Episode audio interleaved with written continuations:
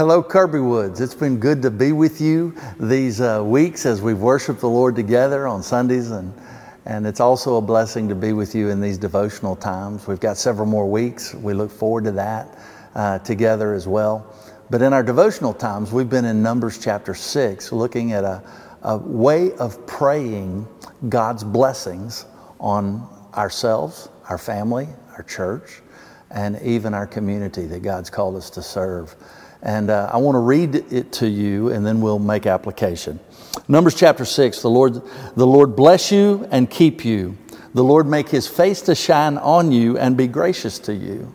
The Lord lift up his countenance on you and give you peace. Now we've learned the Lord to bless you and keep you means that God is a God of protection, that he's going to seal you and protect you.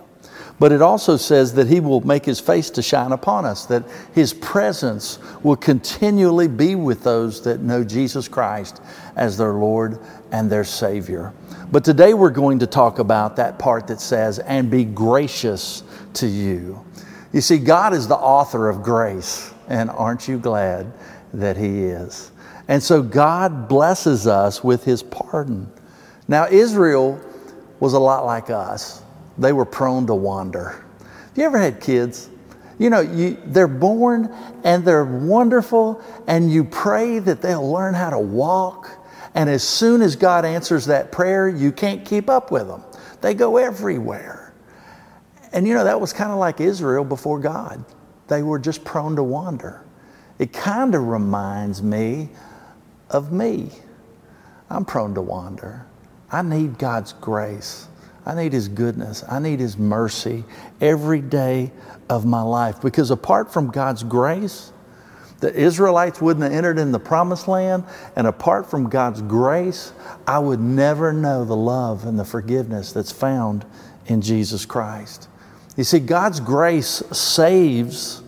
The Bible tells, that, tells us that in Ephesians um, 2 8 and 9. But also, it sustains us.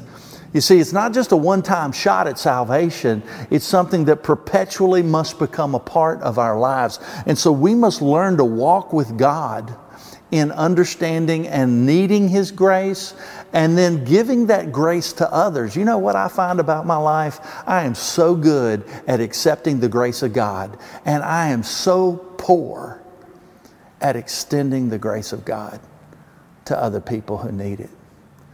Guys, uh, if we could get this right, we could change the world.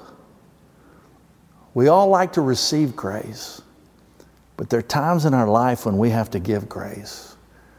It's not about the essentials of the faith. No, I'm not going to be gracious about uh, the blood sacrifice of Jesus Christ. You shouldn't, because that is a fact. The blood of Jesus Christ, His Son, is the agency of cleansing for our sin because without the shedding of blood, there is no forgiveness of sin. And, and Christ's death on the cross, his shedding of his eternal blood, his sacrificial death on the cross made the full payment for our sin possible. And that payment is past, present, and future. Praise God. But walking in the light doesn't earn us God's forgiveness. God has given us his forgiveness because of what he's done on the cross. That freeness, that, that forgiveness is freely given to those who walk in the light and call on the name of the Lord, for those that place their faith in Jesus Christ as Lord. And so, if that be the case, why are so many churches not walking in the forgiveness and grace and blessing of God?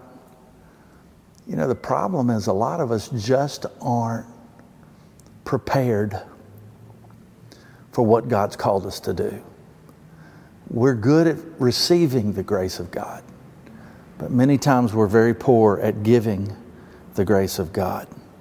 Pardon. The pardon that God gives me, I in fact am to give to other people.